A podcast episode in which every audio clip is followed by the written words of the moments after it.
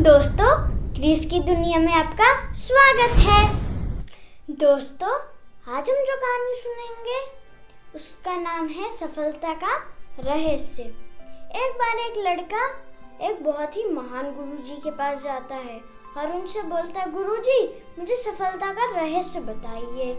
गुरुजी बोलते हैं, बेटा, मैं आपको आज नहीं, लेकिन कल ज़रूर बताऊँगा सफलता का रहस्य। अगले दिन वो लड़का गुरुजी के पास फिर से पहुँचा और बोला, गुरुजी, अब तो मुझे बताइए सफलता का रहस्य। गुरुजी बोलते, पहले नदी के पास चलो।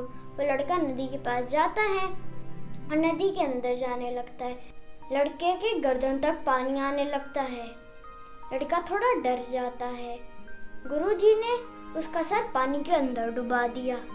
लड़का बुरी तरीके से पागल हो गया था और वो सांस लेना चाह रहा था। थोड़ी देर के बाद गुरुजी ने उसका सर पानी से बाहर निकाला। लड़का गुस्से से लाल था बिल्कुल और वो बोला, गुरुजी, ये कौन सी बदतमीजी हुई? अब तो मुझे मारने लगे थे।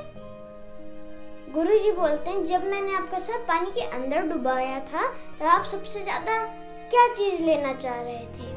लड़का बोलता है, ये तो सबसे आसान सवाल है। सांस लेना चाह रहा था मैं।